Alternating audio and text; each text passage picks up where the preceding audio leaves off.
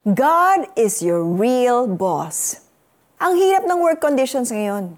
Kala mong gumising ng maaga kasi ang hirap makahanap ng masasakyan papuntang office. Ang mahal ng lunch at merienda kung bibili ka sa labas. Tapos usually hindi naman kalakihan ang sweldo ng karamihan. Minsan pa nakakadismaya ang inggitan at politics sa workplace, di ba?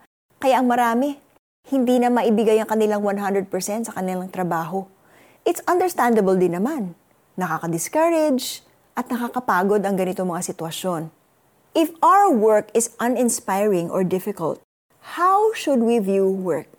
Especially for us believers. Kahit nakakasawa ang work natin, at minsan, ang tingin natin dito isang routine na lamang na kailangan gawin para mabuhay. Let us not forget that the ability to create wealth, ang magkaroon ng sweldo, lahat yan galing kay Lord. Rather than be discouraged, lalo na yung medyo di mo kasundo ang boss mo, consider this. God is your real employer. Unlike human bosses, He is good and merciful.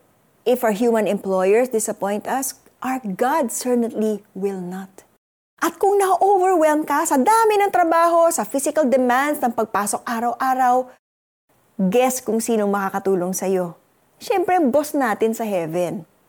Ang tulong na kailangan natin, manggagaling din sa Kanya. Kung ang tingin natin sa work isang burden, mas mabilis tayong mapapagod at mawawalan ng gana.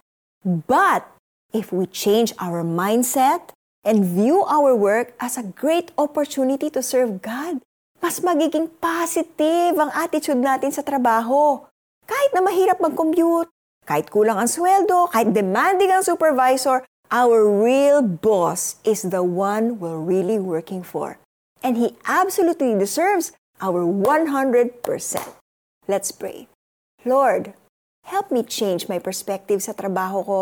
I am working for people pero sa totoo, ikaw ang boss ko. And when things get hard, please help me overcome them. In Jesus' name, Amen. Pray to God today about your work issues.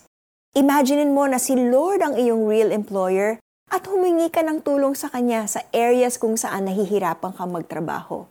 Ano man ang inyong ginagawa, gawin ninyo ng buong puso na parang sa Panginoon kayo naglilingkod at hindi sa tao. Sapagkat si Kristo ang Panginoong pinaglilingkuran ninyo at alalahanin ninyong pagkakalooban kayo ng Panginoon ng gantimpalang inilian niya para sa inyo. Mga taga Colossus chapter 3 verse 23 to 24. This is Miriam Kiambao Roberto. Be blessed.